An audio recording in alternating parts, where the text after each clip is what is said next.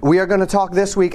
Last week we got through, I guess, most of it was class 3, which was prayer. So we talked almost exclusively about prayer last week. We also got into Bible reading and church, the need for Bible reading, why attend church. And we said at the end last week that effectively the essence of the Christian life, as far as if you want to learn and grow, is you pray, you read your Bible, you go to church.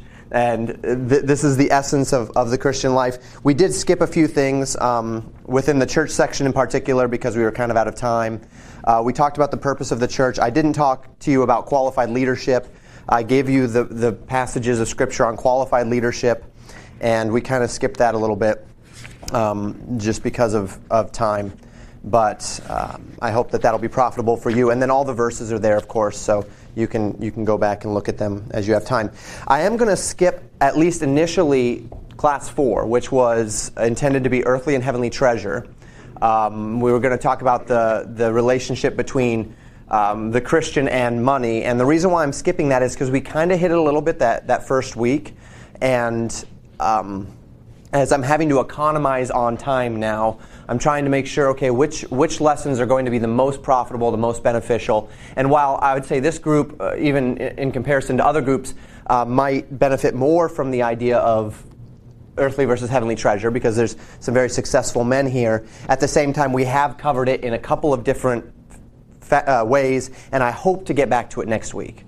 So we'll just kind of see how that goes. Of course, you can still have the material, and you can read through it on your own and glean what the Bible has to say about it on your own. And I'd be more than happy, as I always say after and during each of these classes, I'd be more than happy to sit down with you anytime, not just during this course and over a cup of coffee, over dinner, whatever, and talk through anything that you would have as far as questions in regard to the church, in regard to the Bible.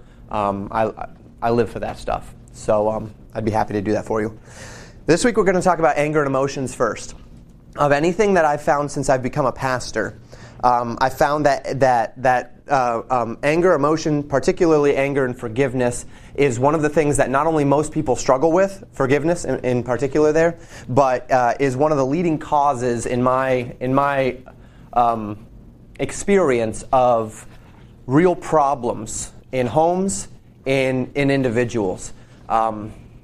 The degree to which people become embittered and resentful and live in resentment and bitterness and unforgiveness, it does not just affect people's relationships. It actually affects. It can affect physically. It can affect mentally. A good number of people that I deal with at the jail, when we work through the process of forgiveness, if they're able to get a hold of that concept, It changes their lives. It changes them physically. It changes them emotionally. It changes their relationships. There was one woman that I led to the Lord a couple of years ago, and this was not in the jail. And she started coming to church. And at the time, my wife and I were discipling her individually as well, and we worked on forgiveness. And once she was able to forgive, and she was able to release those the bitterness and resentment that had built up in her, the physical manifestations were amazing. She was on Social Security disability for bipolarism, and she had anxiety and depression and all of these things. And within a year of her dealing with that forgiveness, she was off her medication. She was back at work. It was just amazing to see how much. We know that the mind and the body, the mind has a lot of power over the body, right? We all know that. But the spirit is oftentimes what affects the mind. And this is such an important aspect of our lives that we keep our spiritual lives right, because it can affect our mind, it can affect our bodies, it can affect our health, it can affect all of these things. And that's not the primary reason. The primary reason is because God commands us to. But I'm going to hopefully give you some insight today into how this can come to pass. And this is not going to be an easy one, because forgiveness is not something that.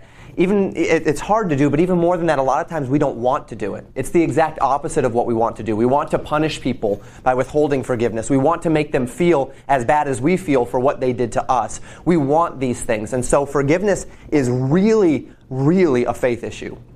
It is an issue that takes time, it takes effort, it takes determination, it takes prayer, it takes the help of the Spirit of God. And we'll work through that a little bit together. As I try to do together, I'm going to start very foundational and build so that you can see where we're going with this. And I'm starting simply with the principle of emotions. Human emotions reflect the image of God in man. The Bible says in Genesis that God created man in his image, after his likeness. We know that God reflects many of the same emotions that we reflect. God loves. I give you John 3:16 there, for God so loved the world. God hates. Proverbs 6:16 through 19, these six things that the Lord hate, yea, seven are an abomination unto him. God laughs. Psalm 2:4, God gets angry. Numbers 22:22, God is jealous. Deuteronomy 5:9, we also see in the New Testament the Spirit of God being jealous. On page 2, at the end of page 1, God grieves. The page 2 is the reference there.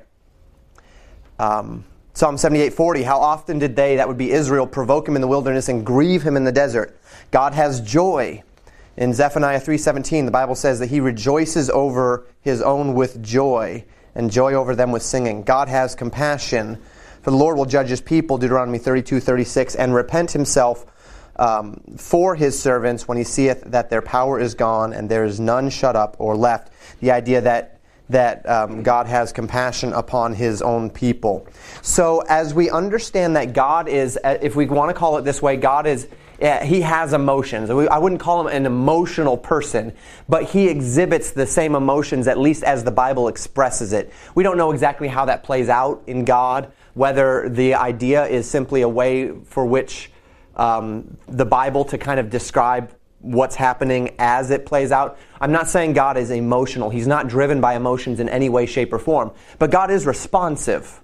So certain things drive God to respond in a certain way by his nature. Certain things drive God to act, as we would call it, angry. Certain things are things that God rejects or hates. There are certain things that God approves of or loves. So I'm not trying to say that God is emotional, but he does exhibit the personality traits of emotion as it pertains to how the Bible describes him. Now, that being said, that means that God created us, and he created us in the image of God with emotions, and that as we think of emotions, human emotions have a virtuous outlet. We think of love, and we say, okay, there's great virtue in love, and it's true. And we think of things such as joy and happiness, and there's great virtue in these things. But every emotion that God created in us, we have to understand that if God built it into us, then it is not intrinsically sinful. If God built it into us, then it's not by its very nature wrong. Anger is not by its nature wrong. Jealousy is not by its nature wrong. Sorrow is not by its nature wrong. There is a virtuous outlet for each one of these emotions. And I give you some of these on page 3, godly sorrow. Godly sorrow is a sorrow that compels a person to fall upon God for help or mercy. He is sorrowful, and he seeks to remedy that by fleeing to God, by fleeing to God for help, by fleeing to God for forgiveness, by fleeing to God for whatever it might be. So in 2 Corinthians 7, Paul is writing to the Corinthian church, and he's talking about the first letter he wrote to them, 1 Corinthians.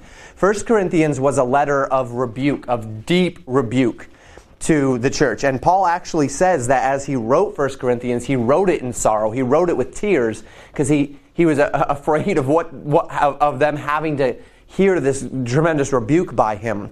And he says, as he considers their response in the second letter, he says, "For though I made you sorry with a letter, I do not repent, though I did repent, for I perceive that the same epistle hath made you sorry, though it were but for a season. Now I rejoice," he says, "not that ye were made sorry, but that ye sorrowed to repentance, for ye were made sorry after a godly manner, that ye might receive damage by us in nothing. For godly sorrow worketh repentance to salvation not to be repented of, but the sorrow of the world worketh death." So we have this concept of these two different types of sorrow, godly sorrow and worldly sorrow. We'll talk more about worldly sorrow. I believe it's let me double check and make sure if not. Yeah. We'll talk about worldly sorrow in a little bit, but godly sorrow is a sorrow that says, I've done wrong, I should not have done that, or whatever it might be. A sorrow over having to cause someone pain when you don't want to, but you know you need to, as in what Paul did in the 1 Corinthians. He was going to rebuke them, and he didn't want to rebuke them, and he knew it was going to hurt them, but like the child, right, who you smack his hand before he can touch the burner, because you don't want him to feel the greater pain. Sometimes the most loving thing that we can do for someone is cause pain, is cause a layer of sorrow that will stop them from doing something worse, stop them from harming themselves or others in a deeper way. So we see this idea. I also give you Psalm 77. Asaph is writing this psalm, and he's writing about a time where he was so sorrowful, he says, that he couldn't even speak. He says in verse 2, "In the day of trouble I sought the Lord. My sword ran in the night and ceased not. My soul refused to be comforted. I remembered God and was troubled. I complained and my spirit was overwhelmed." Selah. He asks in verse 9, "Has God forgotten to be gracious? Has he in his anger shut up mercies forever?" So in this sorrow, the psalmist felt distant from God. And that distance from God actually compelled him to seek out for God, to cry out to God, to flee to God. And God was found. He found God. God was found of him. So again, we see godly sorrow compelling obedience. There's a few more verses on that next page. I'm not going to dwell on it. We see godly anger. Page 4, we often call it righteous indignation. Godly anger is anger that's inspired by unrighteousness, compels us to obedience, and compels us to call others out of disobedience. We'll talk about that a little bit later when we actually get to anger. There's godly jealousy. Jealousy is when there's something that is mine, and so I am claiming the right to exclusivity for that which is mine. So I define it here as being guarded over something that is yours to claim by right and having an expectation of exclusivity or privilege over that right. So the example I give here is me and my wife. Now, when you think of a jealous husband, there's a worldly jealousy where a husband doesn't trust his wife, right? But there is an element of jealousy within the marriage relationship that is absolutely appropriate. That my wife is mine and I am hers by right, and nobody else has a right to her, and nobody else has a right to me in that marriage way, in the physical relationship, these sorts of things. And so I have the right to be jealous over her in that way. That is my right because she said I do. That's virtuous. That is right in every way. God built that into me, and God built that into her as a part of virtuous humanity. However, then if I say, well, because my wife is mine by right, I'm not going to let her talk to anyone, well, then I've gone beyond the bounds of my right, right? It is my right that there's a physical relationship that's exclusive between her and me. It is not my right that she's not allowed to talk to anyone. That goes beyond what I have the right to be jealous over. Now I've become sinful in my jealousy. So godly jealousy. 2 Corinthians 11, verses 1 through 4. Paul tells the church there, it's again in 2 Corinthians, he says in verse 2, "For I am jealous over you with godly jealousy, for I have espoused you to one husband, that I may present you a chaste virgin to Christ." So he says, I'm jealous over you as a church. You as a church, you've been living in impurity, and I, as one of your spiritual leaders, I have the right to desire you to be exclusive to Christ alone, and not to wander into error, and not to wander into idolatry. And this is a godly jealousy, that I'm jealous over you for the sake of Christ. And so we see that jealousy has a righteous outworking. Hate also has a righteous outworking. Hate in the Bible is not necessarily as much key to the emotion of loathing something as it is simply to rejecting something or to placing something even lower in favor or value. So the word hate in our Bible does not have the same connotation we have today. If I were to give you a definition of hatred, it would be to place lower in value or priority. and that would be to hate something. To love less is almost what the word means oftentimes in the Scripture. Sometimes it does carry with it the emotions of hatred and rejection and loathing and those sorts of things. But godly hate is rejecting those things that God has rejected. Jude 1, verses 22 and 23, there's only one chapter in Jude, but as Jude is talking about winning people, he says, "Of some have compassion, making a difference, and others save with fear, pulling them out of the fire, hating even the garment spotted with the flesh." Reject impurity, reject compromise as you seek to win people. Revelation 2:6, God commends the church. This would be the church of Ephesus for hating the doctrine of the Nicolaitans, which he says, "I also hate." He says, "You hate it, and I commend you for that, because that's something I hate too." In the Bible, a righteous hatred is hating what God hates. And there is a righteous outworking of the idea of hatred. Godly joy. Joy. With each of these so far, the negative that we'll talk about, the worldly system, is the same idea. Godly sorrow, worldly sorrow. Godly hatred, worldly hatred. Godly anger, worldly anger. With godly joy, the closest thing that the world has to this is actually just the word happiness. Joy is defined as an abiding peace based upon a relationship with our faithful Creator and Savior, regardless of circumstances. So joy is something that is above circumstances, that when circumstances are doing this, that sometimes I'm happy and sometimes I'm sad, joy is this abiding contentment that says, God is in control. I can trust Him. I love Him. I'm going to continue to do what's right. I justify God in the midst of my circumstances. Kind of like what we talked about last week when you asked about prayer and justifying God in the midst of things such as a child that has a debilitating disease or whatnot. The idea being that I'm not going to be happy when I see my child or someone else's child suffering, but I can still have a joy in my heart that says God is on the throne. I'm going to serve Him. I'm going to justify Him in the midst of this time of sorrow, and I'm going to use it to glorify God and to bless others. And this is the idea of joy. And while it is not all emotional, it does roll over into an emotion. Top of page 5 there. Paul, again, 2 Corinthians 4. "For which cause we faint not, but though our outward man perish, yet the inward man is renewed day by day. For our light affliction, which is but for a moment, worketh for us a far more exceeding and eternal weight of glory, while we look not at the things which are seen, but the things which are not seen. For the things which are seen are temporal, but the things which are not seen are eternal." All throughout the New Testament, we see instances where Paul is being beaten, he's being stoned, the apostles are being thrown in prison. And if you think of Paul and Silas in the jail in Philippi, they are singing praises unto the Lord as they're in a jail simply for a thought crime, right? How could they possibly sing praises unto the Lord? Well, their circumstances weren't great, but what they knew is that they were there for the Lord. Paul calls himself the Lord's prisoner. And so they could rejoice knowing that while they were suffering in this life, there were treasures in the life to come on the basis of their suffering. And it's a perspective issue. And then this perspective does give way to actual happiness, where I can walk away from something with happiness, saying, yes, that was not good from an earthly material perspective, but wow, God is at work here. And that puts us on a different plane. And then godly love. Godly love, I define it as an unconditional choice to do what is best for another or the object of that love, regardless of self-interest or circumstance. We know that there's such thing as godly love. Jesus Christ exhibited that in fullness on the cross. 1 Corinthians 13, the love chapter, right? I give you verses 4 through 7 there. The King James uses the word charity rather than love, but it's the same thing. Charity suffereth long and is kind.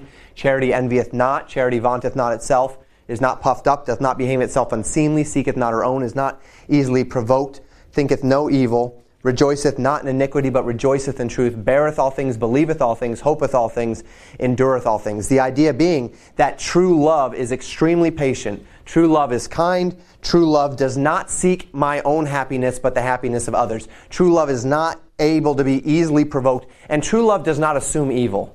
This is something my children are working on right now. So-and-so does something, and they assume that their sister or brother is trying to annoy them or hurt them. And we sit them down and we say, do you love your sister? Yes. well, love does not think evil. Love does not assume evil. As a matter of fact, love assumes right. Even if they did mean evil, you assume until you know otherwise that they did not, that they were not intending evil against you. And that's what true love is. Of course, John 3:16 I give you there. And then John 15:13. Greater love hath no man than this, that a man lay down his life for his friend. We'll talk about, when we get to the family a little bit, this idea of true love as well. The Bible says that husbands are to love their wives. And the idea of love, loving your wife, is not just a surface-level thing, right? The idea of charity, of truly loving her, is to pour yourself into her, is to think of her above yourself, is to rejoice where she rejoices, is to bear, believe, hope, and endure all things. And we'll talk more about that. Any questions on the godly manifestations of any of these emotions?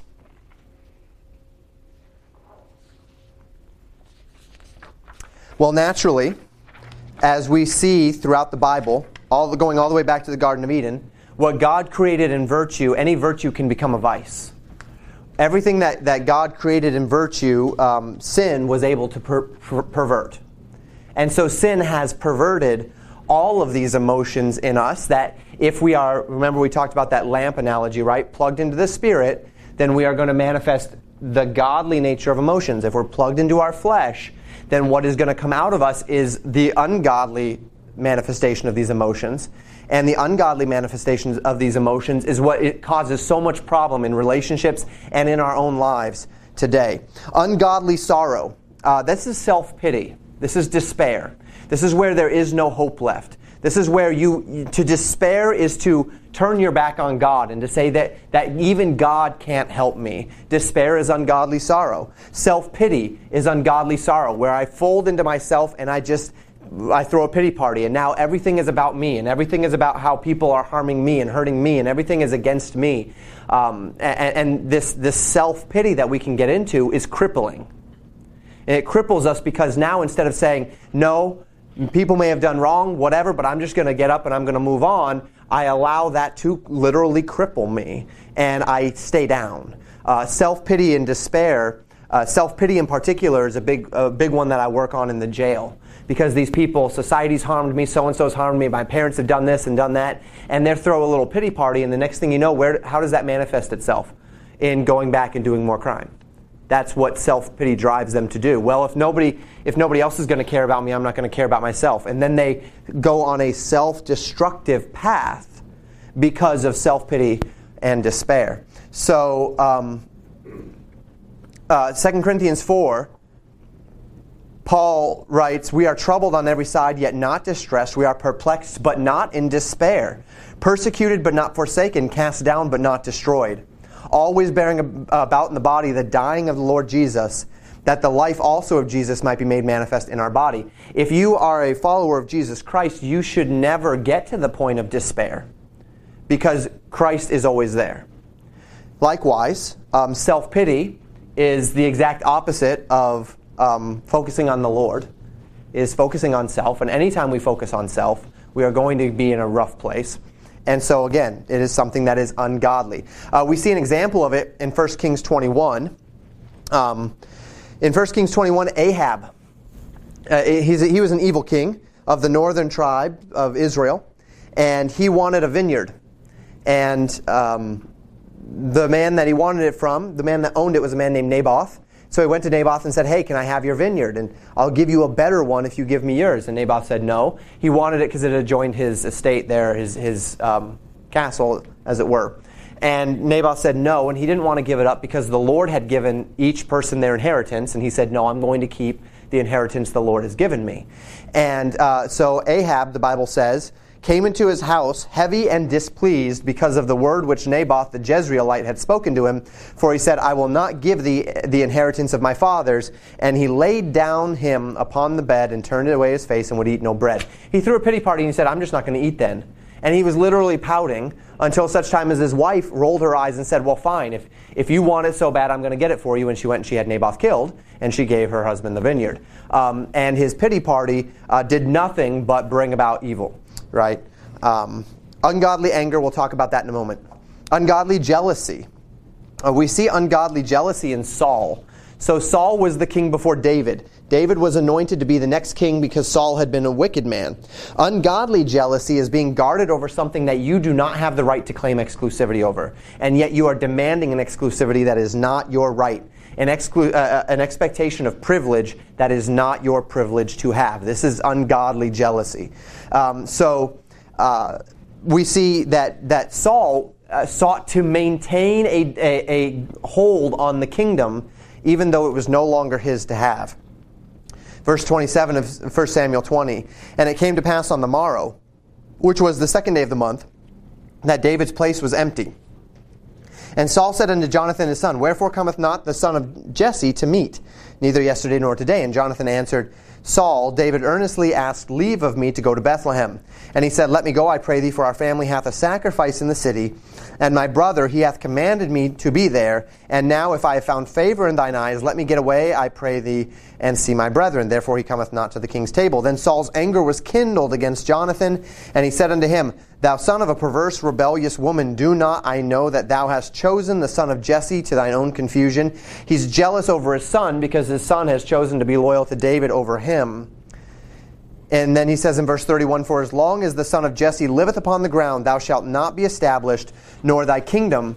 Wherefore now send and fetch him unto me, for he shall surely die." His jealousy gave way to actually wanting to kill David in order to not let David have what God had given to David and to keep it for himself, and not just for himself, but for his son and his posterity. So Saul's jealousy gave way to rage and really led to insanity. If you read the story, Saul goes out of his mind. He effectively abandons his role as king of the country, and he spent months just chasing David around the country, trying to kill him. And each time David had an opportunity to kill Saul and did not, and David would confront him with this, he'd weep and he'd say, "David, you're right, you're justified." And then they'd go their separate ways, and then Saul would start trying to kill David again. I mean, he went insane, and it was brought about by his hatred, his jealousy for David. The jealousy gave way to hatred. Ungodly hate is the next one that I give you there on page 7. "Ye have heard that it hath been said, Thou shalt love thy neighbor and hate thine enemy. But I say unto you, love your enemies. Bless them that curse you. Do good to them that hate you. Pray for them which despitefully use and persecute you." Titus 3:3-5. "For we ourselves also were sometimes foolish, disobedient, deceived, serving diverse," that would mean various lusts and pleasures, "living in malice and envy, hateful and hating one another." I have a question. Yes, sir. Okay, so you're supposed to love your enemy, okay? So like when I look in business and I have some competitors that are fairly nasty and they say things about me, or they just do what they can to keep us from getting business. And I think to myself, I don't hate you, I just want to put you out of business. I want to take all of your clients because we do it better than you, right? That's my mentality. And I'm going, is that hating them? Because I don't hate them, but I definitely want to dismember their business. Mm-hmm. Is that, am I bad? Am I justified in that? Is that wrong? I'm trying to wrestle with this idea of competitiveness with hatred, and because I don't hate them, I just want them to disappear. Here's what I would say. Not as a human, as a business. And then I might leave it to some of the other men who have been in the same position. But here's what I would say: there's this thing going around in culture right now, right, with politics and the left and the right, where it's not enough for you to disagree with someone, you have to destroy their life, right? So a person makes a comment on Twitter. We saw it with Laura Ingram a few weeks ago, right, where she said something against David Hogg, who was one of the kids at Parkland, and he tried to destroy her career, tried to get all of the advertisers to shut down her program, right? And this is happening on both sides of the equation, where it's not enough to simply disagree with someone. It's not enough to simply say, "I'm going to beat you out." It's, "I'm going to destroy your life." And I would say that there's a big difference between saying, "I have a better business and I am going to dominate you in the business sense, but you're you. I don't want you to starve. I don't want your kids to be destitute. I don't want I don't want those things of you. I just we're in competition here. I want to buy a couple McDonald's franchises and get out of business. Get out of my business. Is that okay?" That's okay. Absolutely. But if that person who has been trying to put you out of business comes up and needs compassion, it would be expected by the Word of God that you would show him compassion. Now, I'm not saying business compassion. I'm saying that you reach out a hand to the man. With your newfound profits. Right. Yeah. With your newfound profits, you show compassion, right? Be generous with them when they need help. You treat him as... Your interaction with him in the business realm does not necessarily, should not translate over into how you treat him personally. Sure, and it doesn't. I have, okay, I understand. Greg, do you have something to add there? No? Okay. That's fair. I get it. So, I like the term dismembering. It's important.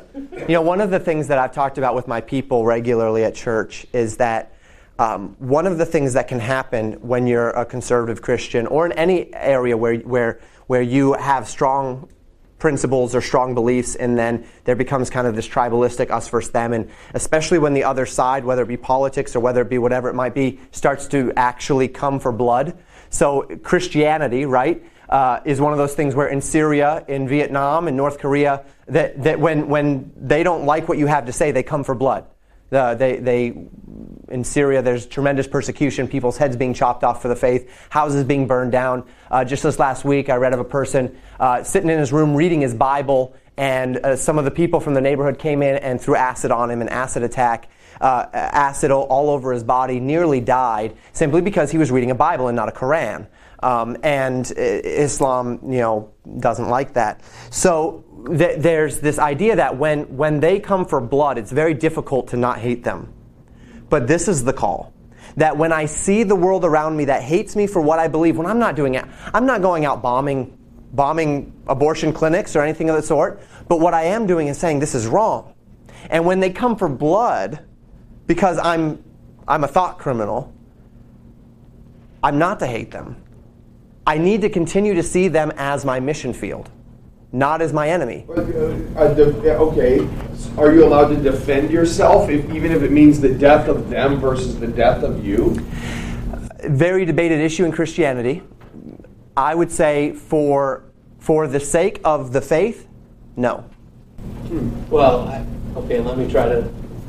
Greg and I don't necessarily see eye to eye on this. Well, here's the thing. So, if they're killing you specifically because you're a Christian, that is very different than if they're killing you just because they're evil. Right. Yes, I agree.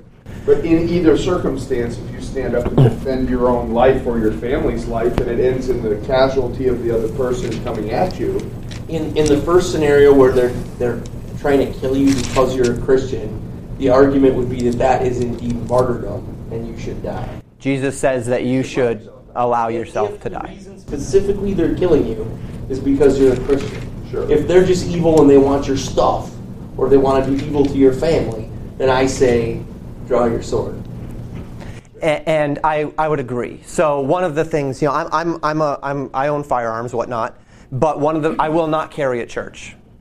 And the reason, because I've got 5 or 6 other men in church that carry, so I don't have to anyway, right? We're the most well-armed congregation. It's 80% attendee rate is armed. It's true. We're doing pretty well in our church, but the fact is, and again, the argument that I've had from the men in my church and such, I don't begrudge them carrying, is better to have it and not need it than to need it and not have it, right? Better to assess that this man is not coming for our faith, but he's just coming to be crazy and then to be able to take him out than otherwise. But it's a place that I will not carry because the scriptures, Jesus says that we resist not evil.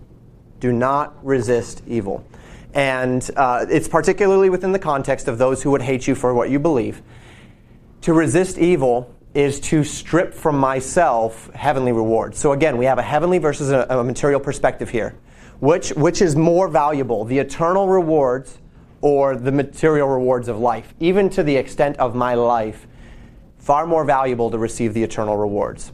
Now, is there an eternal reward for sitting there and doing nothing while somebody comes into your house and kills you for your stuff? No, there's no reward for that.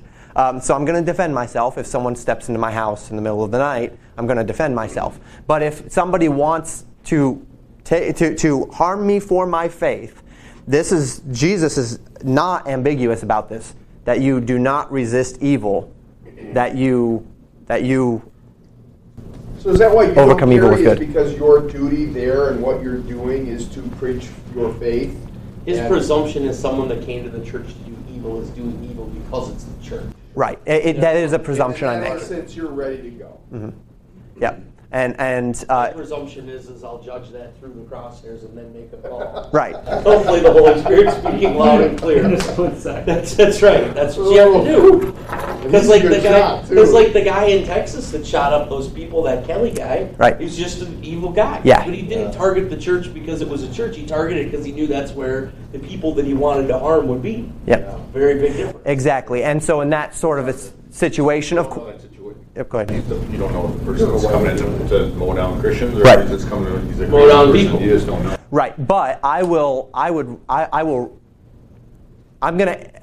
personally, and this is my personal decision, and I do not begrudge anyone, but I would personally err on the side of martyrdom, just because that's just the way I think, personally. Now, again, I do not begrudge anyone in the church that carries a firearm and uses it in a situation where they deem it necessary.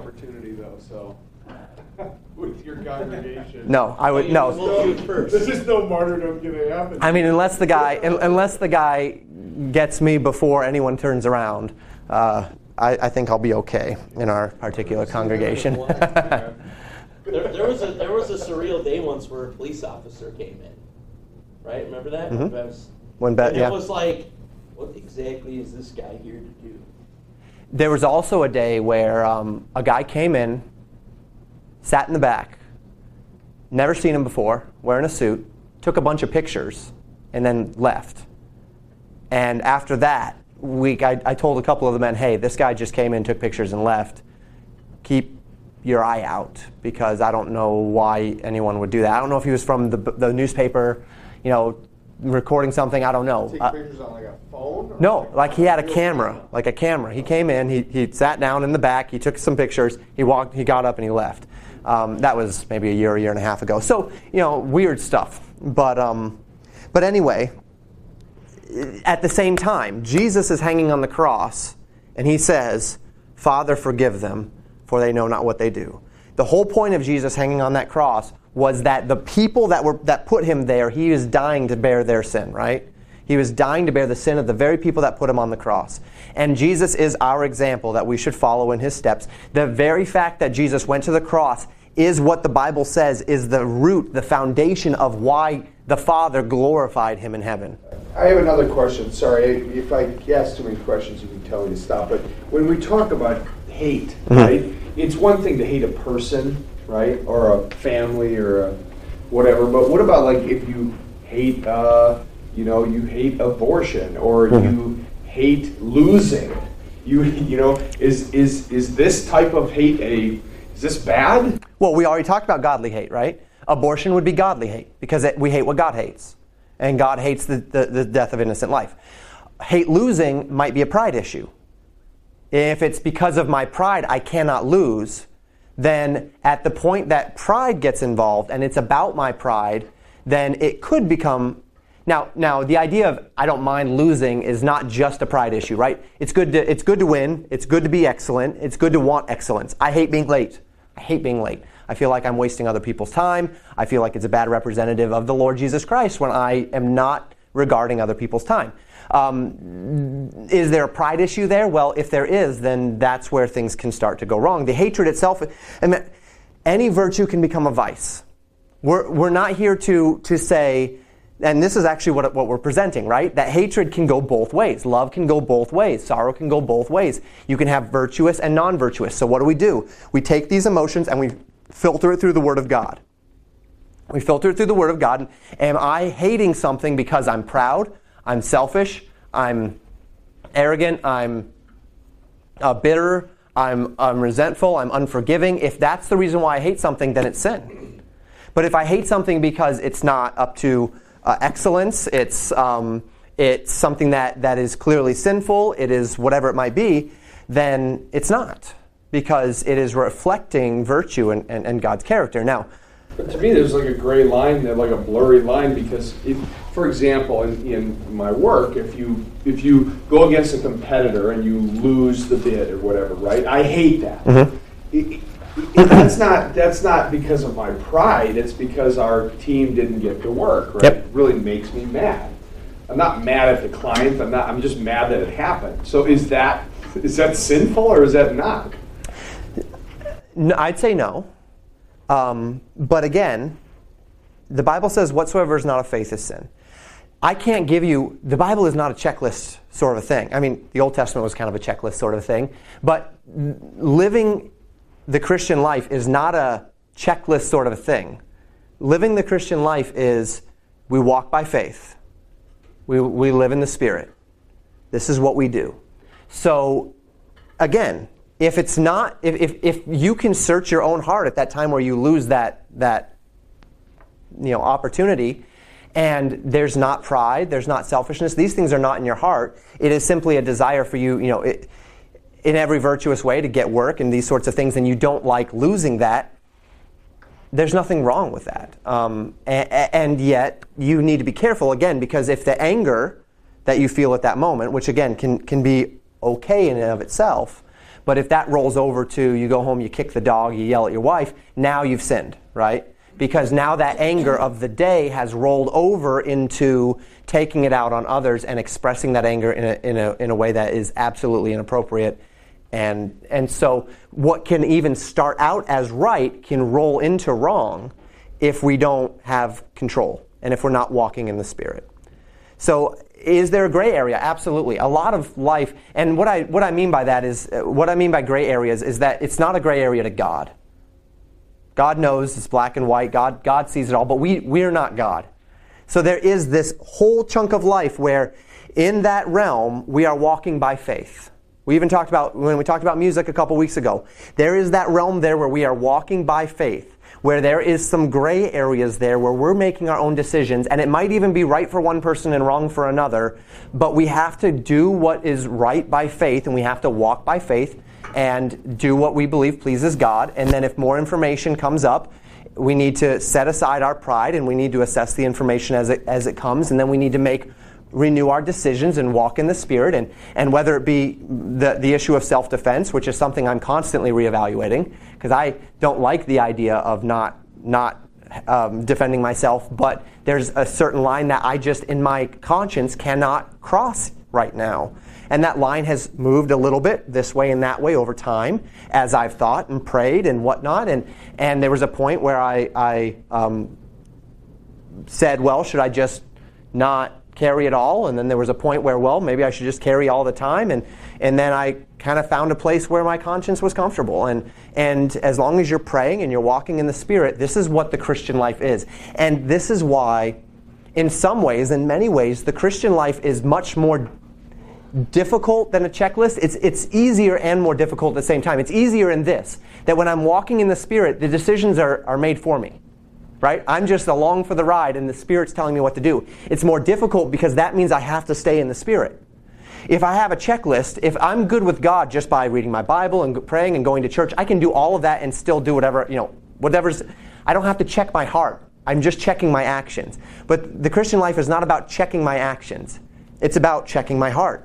It's about my heart being in the right place with God, and then my actions are an overflow of the fact that my heart is in the right place with God. And so that makes it simpler, but also sometimes more difficult, because that means I can't fake it. I can fake it with everyone around me. I can go to church, and I can pretend, and I can read my Bible and pretend, and I can do all of these things, and I can even fake myself, but the person I cannot fool is God. He knows what's in my heart. He knows why I'm making the decisions I'm making. I can justify things with myself. I can explain things away to myself. I can explain things away to my pastor. I can explain things away to people, but God is not going to be fooled. He can't be fooled. And so we do ourselves a great disservice if we live hypocritically, because while we're fooling everyone else, we're also losing treasure in heaven because God's not being fooled. And where it really matters is the one place where we're losing. Everywhere else we might be winning, but where it really matters, we're losing. And this is that faith perspective. We've got to change our mindset to where the decisions we make are not necessarily the decisions that are most practical or most expedient for the moment, but the ones that are most in line with the principles of faith. even if that means making the difficult decisions. And that's the essence of the Christian life.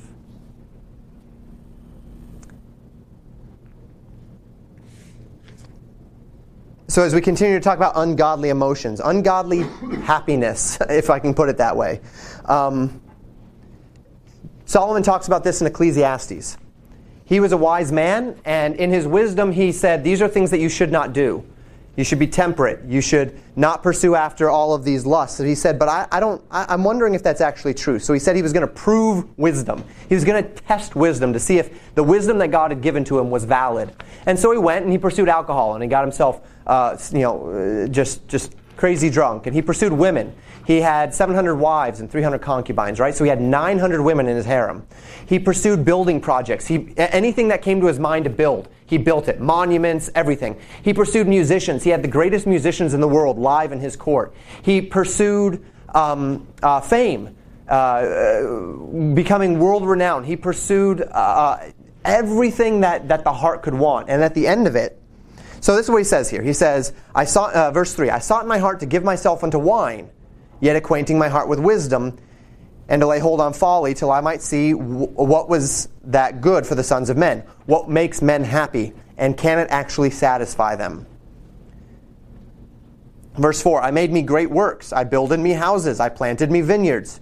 Verse 5, I made me gardens and orchards, I planted trees in them of all kinds of fruit. I made me pools of water, to water therewith the wood that bringeth forth trees. I got me servants and maidens, had servants born in my house. Also I had great possessions of great and small cattle, above all that were in Jerusalem before me. I gathered also silver and gold. He made a lot of money. And the peculiar treasure of kings and of the provinces, all of the unique things. He went around the world finding unique treasures. I gat me men singers and women singers, and the delights of the sons of men as musical instruments, and that of all sorts. So I was great, and increased more than all that were before me in Jerusalem. Also my wisdom remained with me, and whatsoever mine eye desired I kept not from them. I withheld not my heart from any joy, for my heart rejoiced in all my labor, and this was my portion of all my labor. Then I looked on all the works that my hand had wrought, and on the labor that I had labored to do, and behold, all was vanity and vexation of spirit. And there was no profit under the sun. He said, at the end of the day, outside of God, it's all emptiness. So he sought for all the human happiness, and it didn't bring him joy, contentment. This idea is the same idea when Jesus talked to the woman at the well in John 4. And he told the woman at the well that he asked her for water, and she said, why are you talking to me? And he said, well, if you knew who I was, you'd ask of me, and I'd give you a well inside of you springing up to eternal life so that you'd never thirst again. And she said, give me this water. And he said, well, go call your husband. She says, I don't have a husband. He said, you're right. You've had 5 husbands, and the man you're living with now is not your husband. And what he was doing there, what Jesus was doing there, is he was highlighting to her that she was seeking to fulfill this longing, this hole in her life, this longing and desire for fulfillment and for purpose in men. Going from man to man to man to man. And she'd go to one man and she'd be happy, and then she'd get thirsty again. She'd get rid of him and she'd go to the next guy. She'd get thirsty again.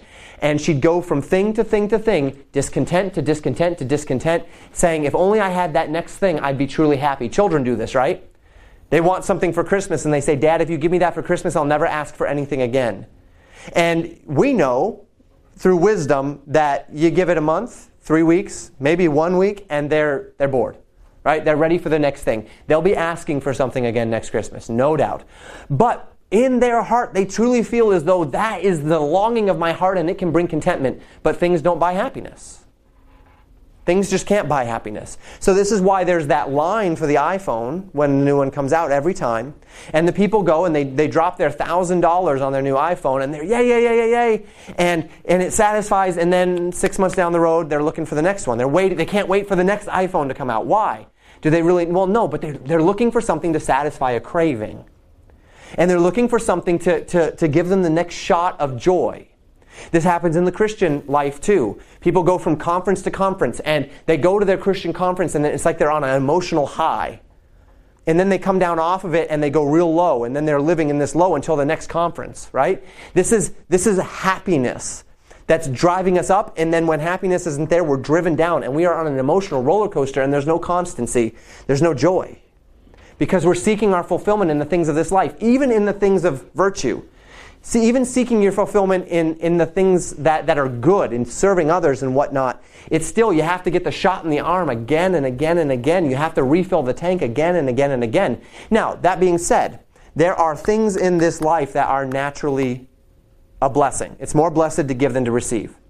A person serves others, he gives of his money. Why is it that most rich men have foundations where they give away a bunch of their money? Because they've realized, as they've gotten more rich, that money has just not bought them happiness. Now what makes them happy? What makes them happy is seeing the smiling faces of those that they're helping. That's really what makes them happy. That's where they find some level of contentment. That's how they are able to continue to function, because money just didn't do it for them, and everything that money can buy. This is ungodly happiness. I'm not saying that it's wrong to be happy over things, but what I'm saying is when we find our fulfillment and our desire in those things, we are replacing true contentment with the things that simply cannot satisfy. And that's where we go wrong. Questions or thoughts on that before we move on to misguided concepts of love? Love. Love is a big problem today in understanding. Misguided concepts of love today. One is lust. I give you a couple of warnings in Proverbs 5 about what I call the willful woman, or the willing woman. What's described in Proverbs 5 is effectively, Proverbs 6:26 calls her a whorish woman. Solomon writes, and remember, Solomon had 900 women in his harem, so he probably knew what he was talking about here. For the lips of a strange woman drop as an honeycomb, and her mouth is smoother than oil. But her end is bitter as wormwood, sharp as a two-edged sword. Her feet go down to death, her steps take hold on hell. Lest thou shouldst ponder the path of life, her ways are movable, that thou canst not know them. Hear me now, therefore, O ye children, and depart not from the words of my mouth. Remove thy way from her, far from her, and come not nigh to the door of her house. Lest thou give thine honor unto others, and thy years unto the cruel. Lest strangers be filled with thy wealth, and thy labors be in the house of the stranger, and thou mourn at the last when thy flesh and thy body are consumed, and say, how have I hated instruction, and my heart despised reproof? There's always regret. There's always regret. And have not obeyed the voice of my teachers, nor inclined my ear to them that instructed me. I was almost in all evil in the midst of the congregation and assembly. Drink waters out of thine own cistern, running waters out of thy own well. The idea there is stick to the woman that God has given you. Proverbs 6:26-29, for by means of a whorish woman a man is brought to a piece of bread, and the adulteress will hunt for the precious life. Can a man take fire in his bosom and his clothes not be burned? Can one go upon hot coals and his feet not be burned? So he that goeth into his neighbor's wife, whosoever toucheth her, shall not be innocent. There are consequences. And lust and love are not the same thing. The emotional feelings that come over you when you connect with someone is not love in the pure sense. It is not love in the pure sense. I talk to people and at the jail and whatnot, and they say, but I love her, but I love him, and he loves me. And she's talking about a man who, every time they get together, they end up doing drugs together and end up doing something they regret, and then she ends up in jail and he ends up in jail too. Or he's in prison, but he loves me. And you sit there and you say, well, what's your definition of love? Is your definition of love that they'll buy crack next time for you? Is that love? Well, no. Love is doing what is best for them, right? Love is doing what is best for them. And so we have this distorted, humans have this incredible capacity to distort the concept of love to where we see love through the filter of what we perceive rather than what is objectively true.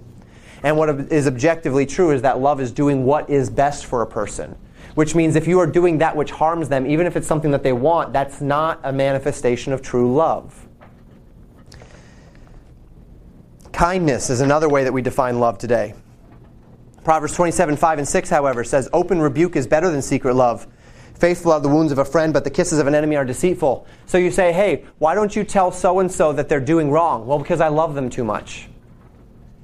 It doesn't compute. That's not it. Love is when you If a person is walking toward the edge of a cliff and they don't see the cliff coming, you don't say, well, I'm not going to tell them that there's a cliff there because I love them too much and I don't want to hurt their feelings. I don't want to make them feel bad about themselves that they didn't see the cliff. I love them too much for that. No, if you truly love them, you're going to yank them away from that cliff edge because you love them. Like I said with the child, the child's reaching out to touch a burner and you're going to smack that hand. Yes, they're not going to like that you smacked their hand, but you chose the better part. You saved them from deeper damage, from bigger problems. We do this with our children all the time. Our children, we make a decision. No, you may not go there. No, you may not have that. And they say, well, you don't love me. Actually, honey, I'm doing this because of how much I love you. I love you too much to let you do that, to let you go there, to let you be with those people. I love you too much to just let you do your own thing without somebody stepping up and saying, stop, this is not right. This is not what you should be doing. Feelings. We've already talked a little bit about feelings. Feelings is another deceitful idea of the heart. The compulsions of the heart. Jeremiah 17:9 says, the heart is deceitful above all things and desperately wicked. Who can know it? Do you know that you can justify, the human capacity to justify self is just through the roof. The human capacity of self-deception is amazing. If you want something, you can justify anything. If you want something, you can justify anything. Because the heart is deceitful above all things. And it is desperately wicked. In its natural state, our hearts are prone to wickedness, prone to evil.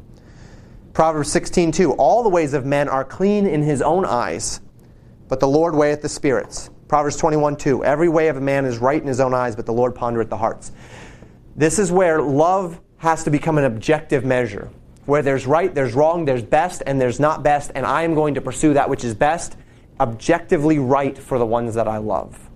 I'm going to pursue that which is objectively best for my love for God and for my love for others. If I truly love God, then I'm going to do what is right by Him. If I truly love my wife, I'm going to do what is right by her. It doesn't mean I'm always going to make her happy. It doesn't mean I'm always going to fulfill her wants. It means I'm going to do what is best for her. Because that is what true love is. But, we're growing up now in a society, kind of the Disney generation that sees love as entirely based upon emotions, based upon feelings.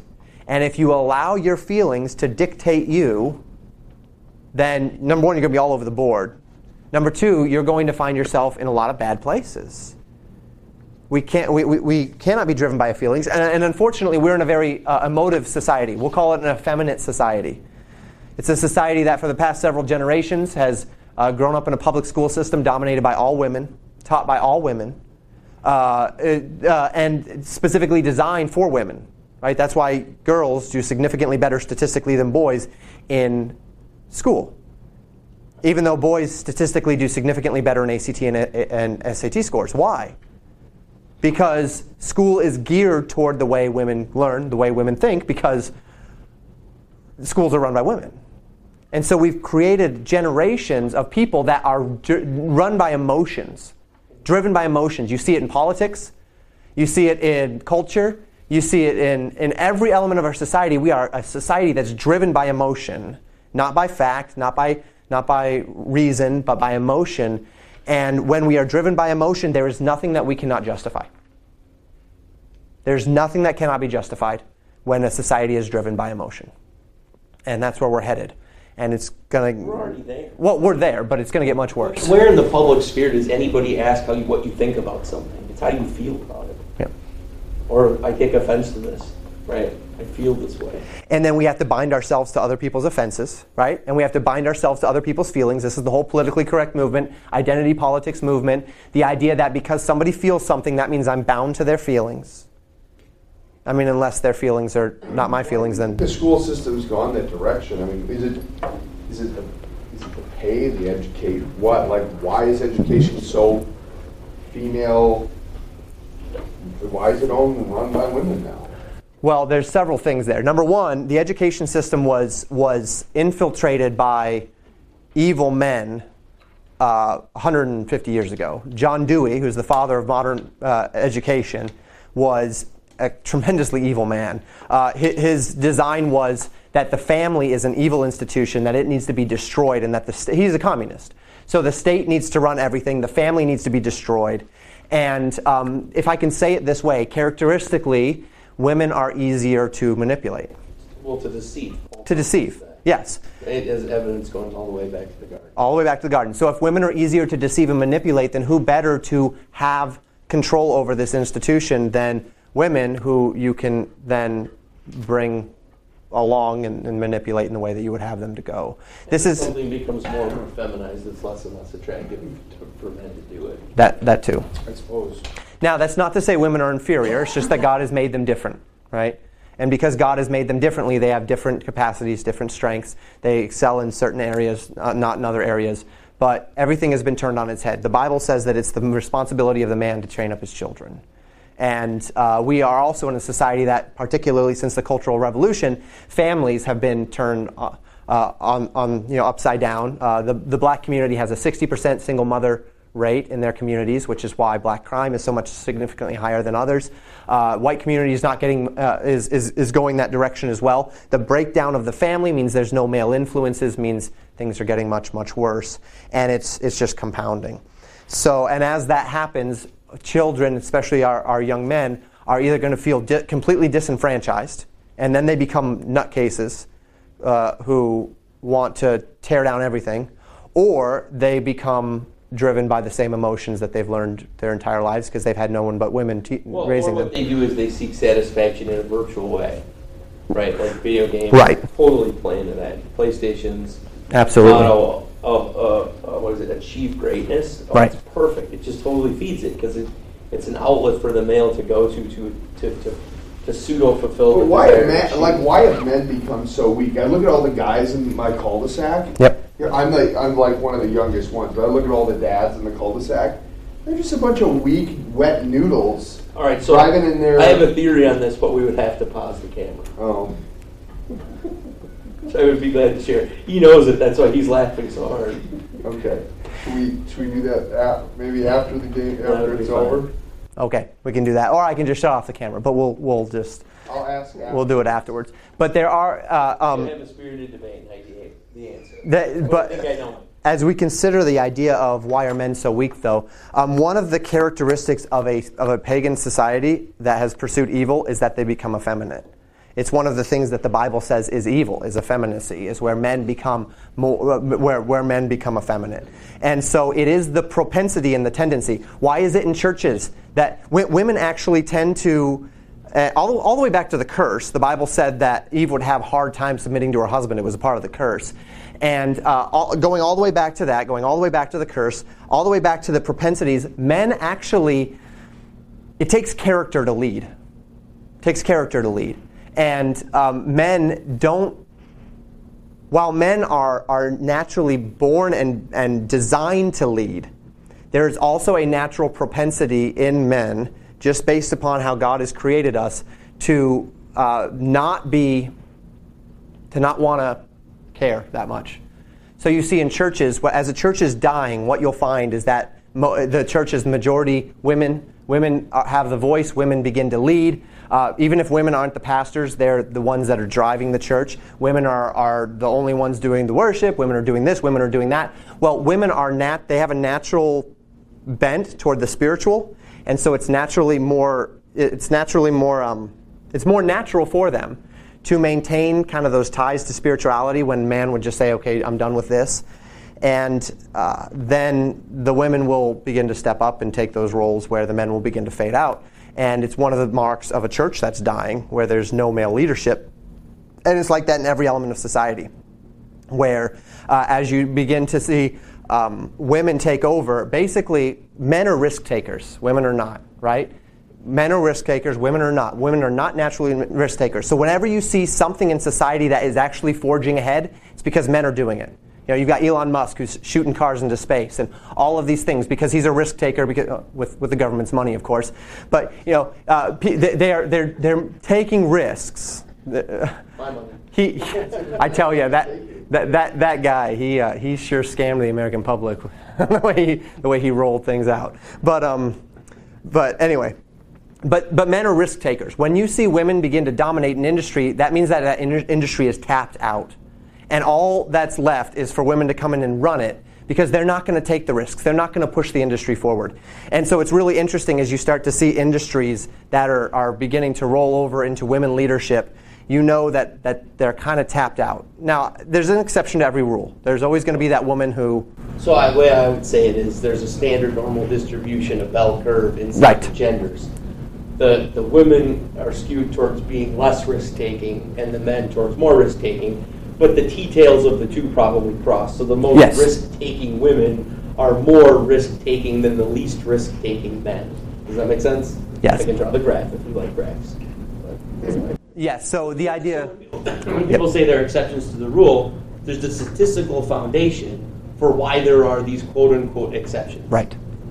Right. So there's a contingency of women who are exceptionally risk-taking, and still not as an equivalent contingency. That same minority of the male population is far more risk-taking. Absolutely. And it's like that on the other end. There are men that are very good caretakers and whatnot, but the majority will not be that way. And so you'll have in that same bell curve, there are men who will be better caretakers than the women who are less as they cross. But that's going to be the exception rather than the rule. It's going to be the statistical less likelihood that men are going to be the good caretakers, the ones that are more capable at home, whereas the woman, is more capable. More emotionally empathetic. And can exactly. Higher EQ, that kind of thing. Our solution to an injury: suck it up. Right.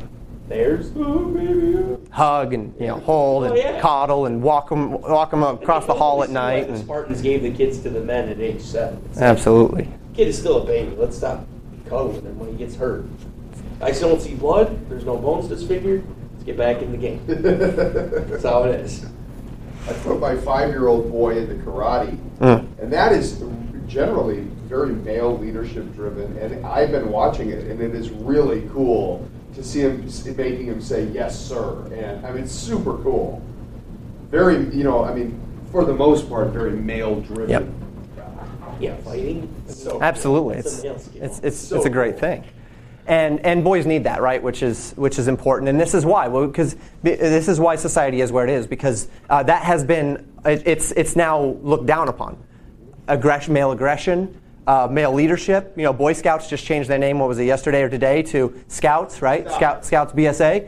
So there's no Boy Scouts anymore. And that they're admitting... They sold out a long time ago. Yeah. Did they change the name? To Scouts. Yep.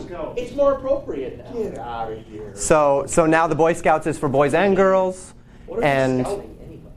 So there's no more Girl Scouts and Boy Scouts. No, there is still Girl Scouts, and the Girl Scouts are really angry that the Boy Scouts are now trying to pull from the Girl Scout from girls. But what it is so but the interesting thing is they said, okay. I can't tell you that any of the Scouts is the cookies. Let's be honest. But what they've said now is that generally speaking, it's still going to be separated. Like each troop is going to be separated, male and female. But here's the thing: the women are now receiving the same merit badges as the men. Now it used to be in Girl Scouts the merit badges were cooking, sewing, maternal things, right? And then the Boy Scouts are, can you light a fire? Can you shoot an arrow? Can you whittle something with your knife? Can you patch up a gaping wound?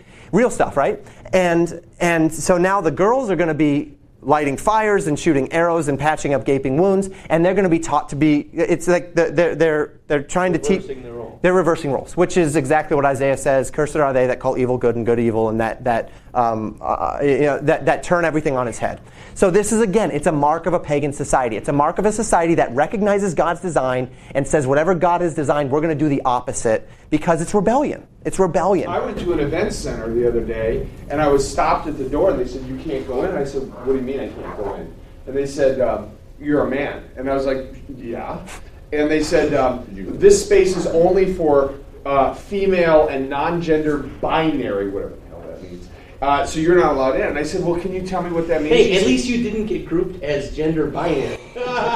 You should have said, why are you assuming upon my gender?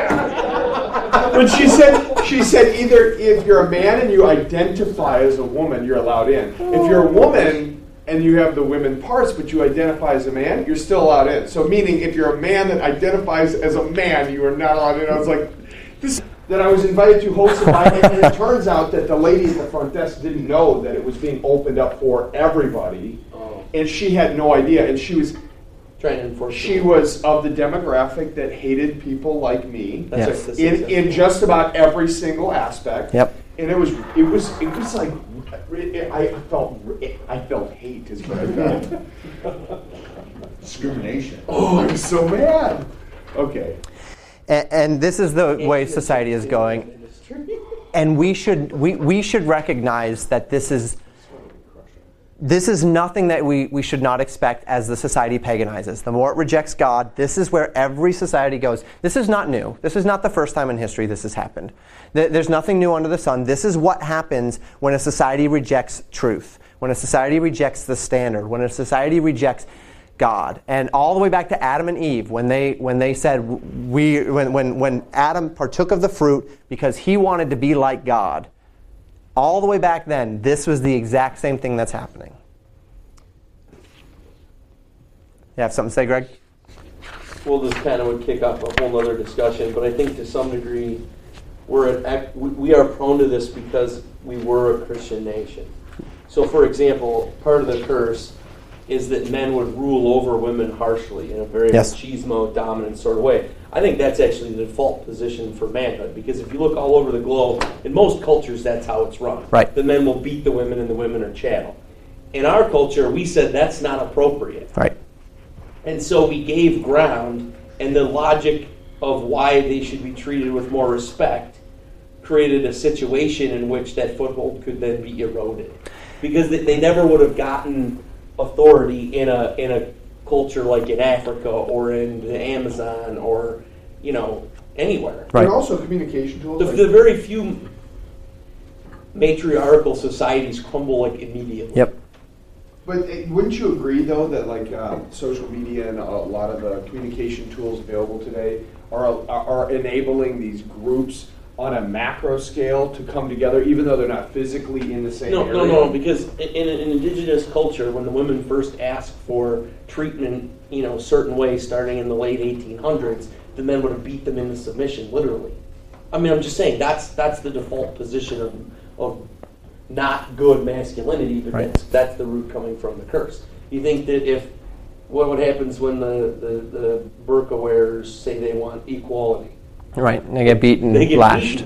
They don't get what they want, right? The reason they got it here is that they said, well, we want to be treated well. And we said, well, yeah, that's reasonable. The book says to do that, right? And then it progressed from there. And then we stopped the camera and can take us from that to however. And it did progress from, and again, there's the balance of the Christian life that says women are not property, women are to be valued, but that women are not to be valued to the extent to where we abandon the principles.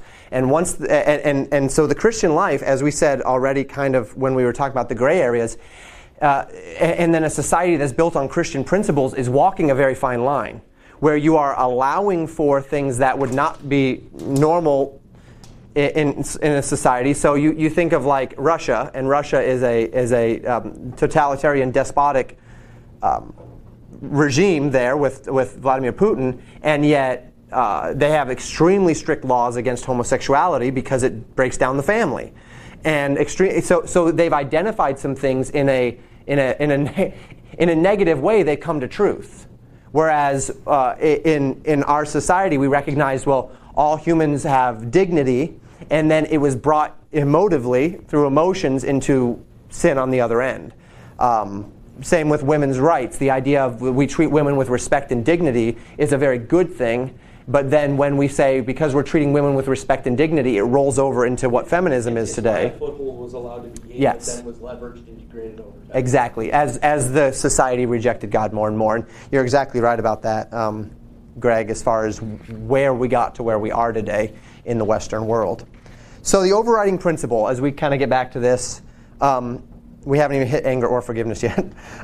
Emotional responses are the natural extension of the image of God in man. They can be good or bad. Every virtue can become a vice. It is how we... Lost Tom. It is what we do with the emotion that will dictate whether or not it's right or wrong, whether or not it's virtuous or not. So anger. Righteous anger. Nehemiah 13. In Nehemiah 13, Nehemiah was a leader in Israel after they came back from Babylon. And he went away for a while. He was a governor. And then he had to go back and he had to report to Babylon about what he'd done. So he goes away for a couple of years. He comes back and he finds out that the nation had begun to slide. And so you read a description of what he did when he found out that the nation had begun to disobey the Lord. The Bible says, "In those days also I saw the Jews had married wives of Ashdod, of Ammon, and of Moab, and their children spake half in the speech of Ashdod, and could not speak in the Jews' language, but according to the language of each people. And I contended with them, and cursed them, and smote certain of them, and plucked off their hair, and made them swear by God, saying, Ye shall not give your daughters unto their sons, nor take their daughters unto your sons, or for yourself. Did not Solomon king of Israel sin by these things? He married women from all sorts of nations, and it perverted the people. Yet among many nations was there no king like him, who was beloved of God, and God made him king over Israel. Nevertheless, even him did outlandish women cause to sin. Shall we then hearken unto you to do all this great evil, to transgress against our God in marrying strange wives? And one of the sons of Joiada, the son of Eliashib, the high priest, was son-in-law to Sanballat the Horonite. Therefore I chased him from me. Remember them, O my God, because they have defiled the priesthood and the covenant of the priesthood and of the Levites. Thus cleansed I them from all strangers, and appointed the wards of the priests and of the Levites, every one in his business, and for the wood of the offering at times appointed, and for firstfruits. Remember me, O my God, for good." So we have here a situation where Nehemiah was literally like tearing people's hair out and beating them as he sought to bring about what needed to be done to restore the people to purity. Now, we're not tribalistic today. We're not going to say, hey, you married from this, you married into this culture, and it's not righteous indignation for you to tear their hair out and to beat them. But what Nehemiah was doing there is he said, we are under a covenant. The Jews are under a covenant. You have breached the covenant, and here we're going to be in the same place we were that caused us to go into 70 years of captivity. And in his anger, he did something about it. And that was righteous anger. He said, remember me for good, God, in this circumstance. So what does the Bible teach us about anger? The Bible teaches us that we're to have long fuses and small explosions. Psalm 30, verses 5 and 6. "Sing unto the Lord, O ye saints of his, and give thanks at the remembrance of his holiness. For his anger endureth but a moment, in his favor is life. Weeping may endure for a night, but joy cometh in the morning." Psalm 103, verse 8, "The Lord is merciful and gracious, slow to anger, and plenteous in mercy." Proverbs 15, 18, "A wrathful man stirreth up strife, but he that is slow to anger appeaseth strife." Proverbs 16, 32, "He that is slow to anger is better than the mighty, and he that ruleth his spirit than he that taketh a city." Proverbs 19, 11, "The discretion of a man deferreth his anger, and it is his glory to pass over a transgression." Galatians 5, 22, "But the fruit of the Spirit is love, joy, peace, long-suffering." That's the one I'm looking for there. "Gentleness, goodness, faith." Yes, sir? All right. So the Hafley blood is known for short fuses. Mm-hmm. So is that, are we born as sinful people? Or is it something I've definitely matured, right? Mm-hmm. And controlled and all that kind of stuff. But it's still there, mm-hmm. right? So that's an imperfect perfection in my personality. Yep. So when it comes to anger, I am quick to anger, even though it's been something I've had to work on for 41 years of my life. Mm-hmm. So when it comes to that aspect, because some people are patient, some people aren't. That's right. So I guess. Yes, it's still sin. The heart's like saying, don't do it. Yep. But the explosion is going to happen at some point. Well, it doesn't have to. And that's the thing. We all have propensities. So when we talk about there are generational sins passed down from father to son. And sometimes we step into certain sins that then get passed down.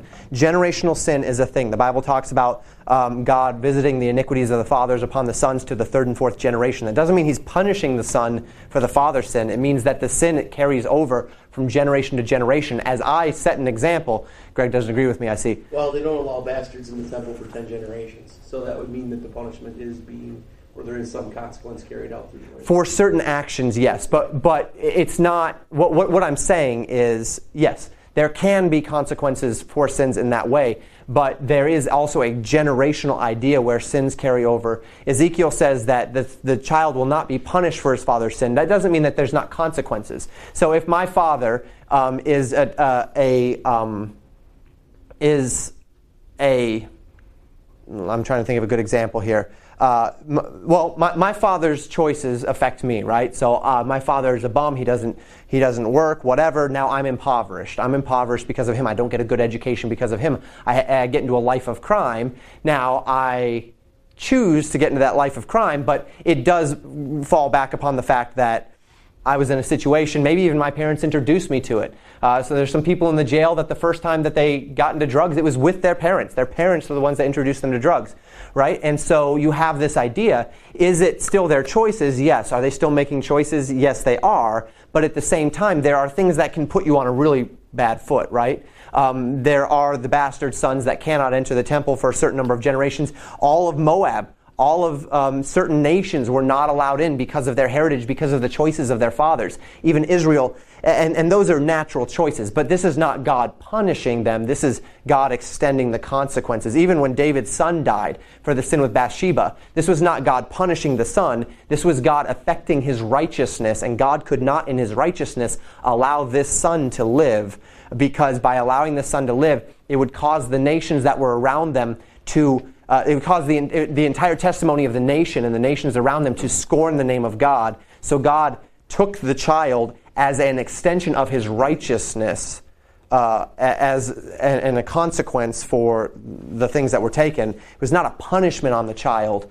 It was more or less, as it were, a punishment on David. It was a natural consequence of his sinful choices.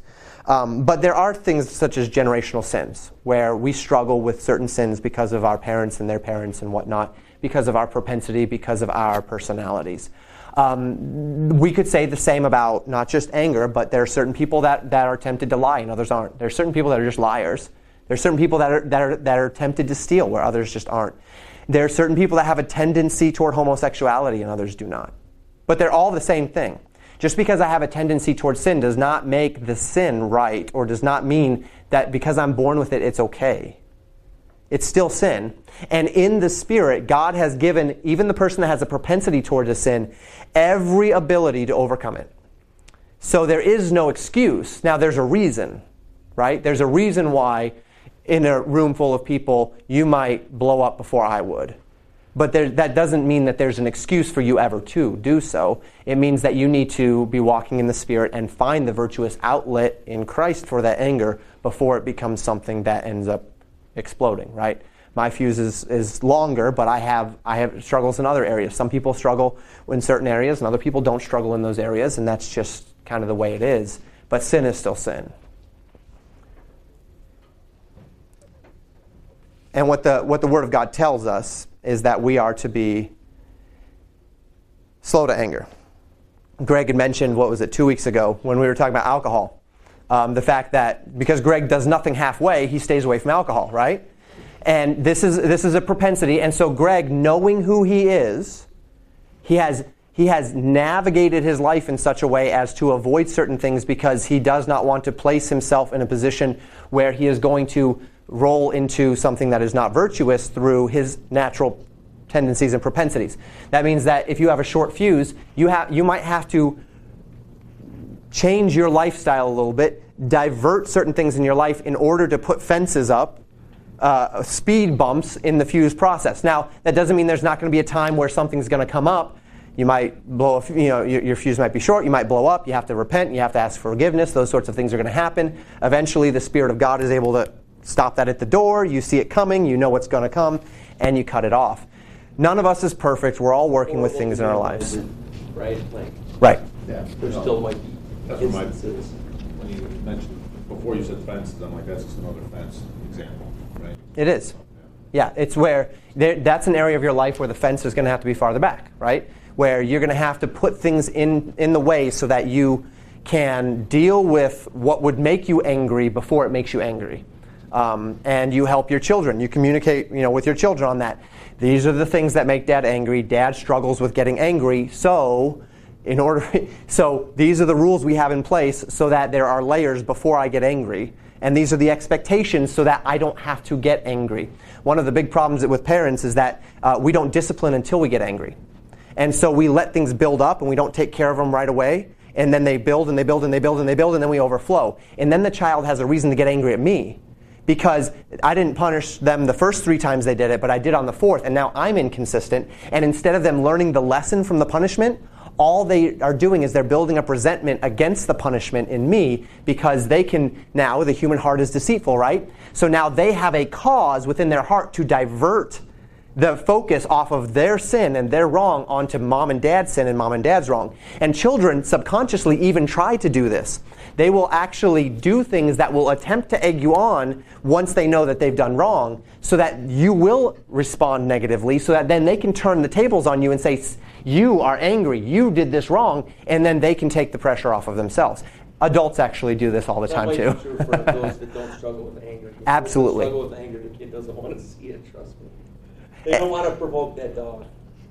Right, Ab? Right. Well, and you're right. It's true among others, perhaps even more so than the angry people. But the idea is, so what do I do? Well, I say, okay, I'm not going to get angry, which means I've got to deal with offenses first time before I'm angry at it, when I can be objective over it.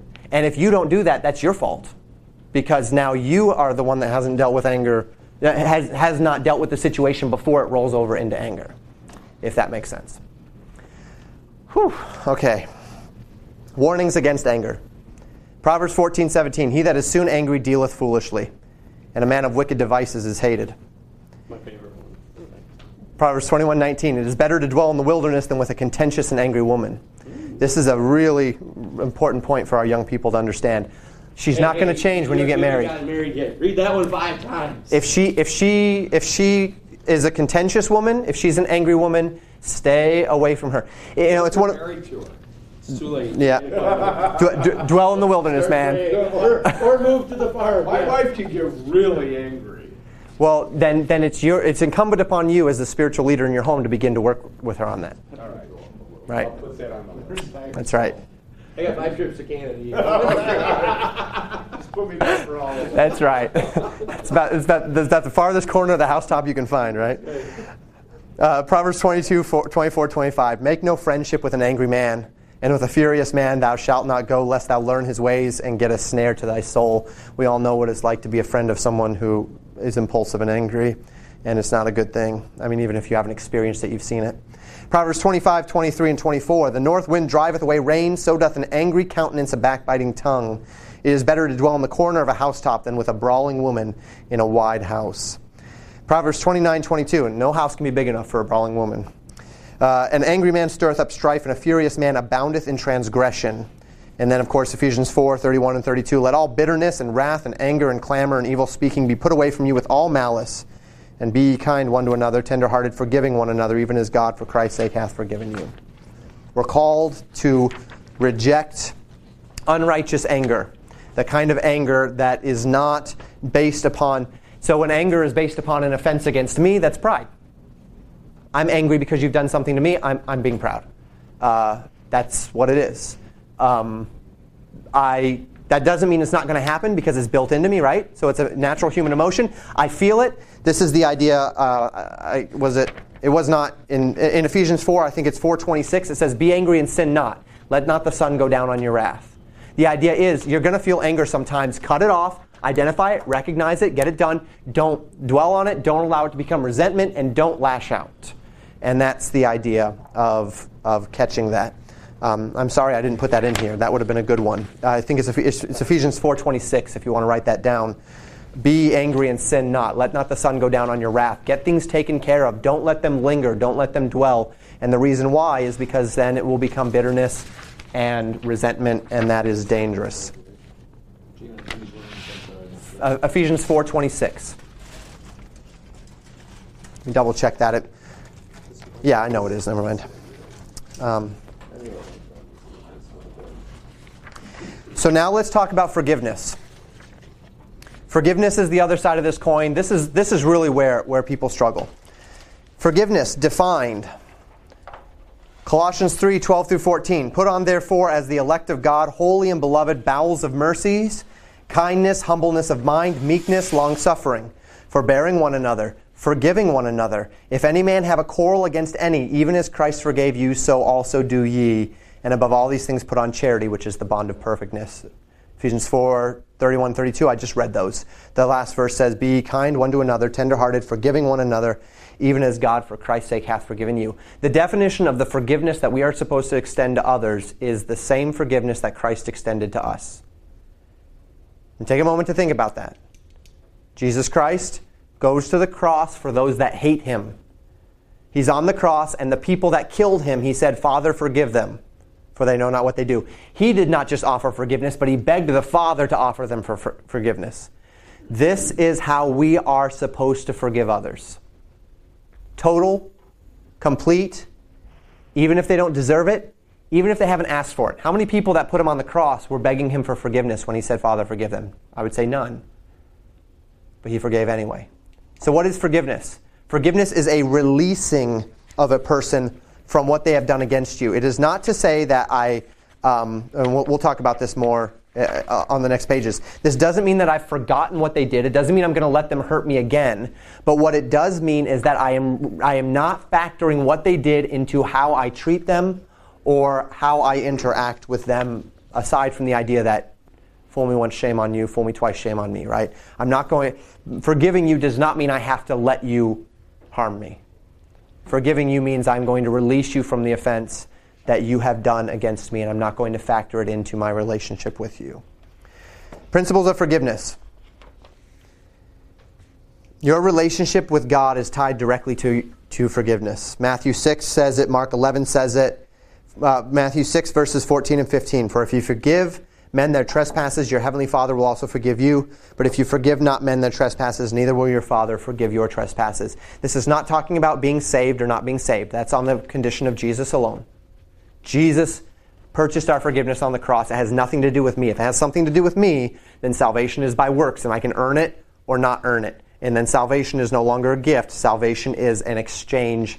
It is a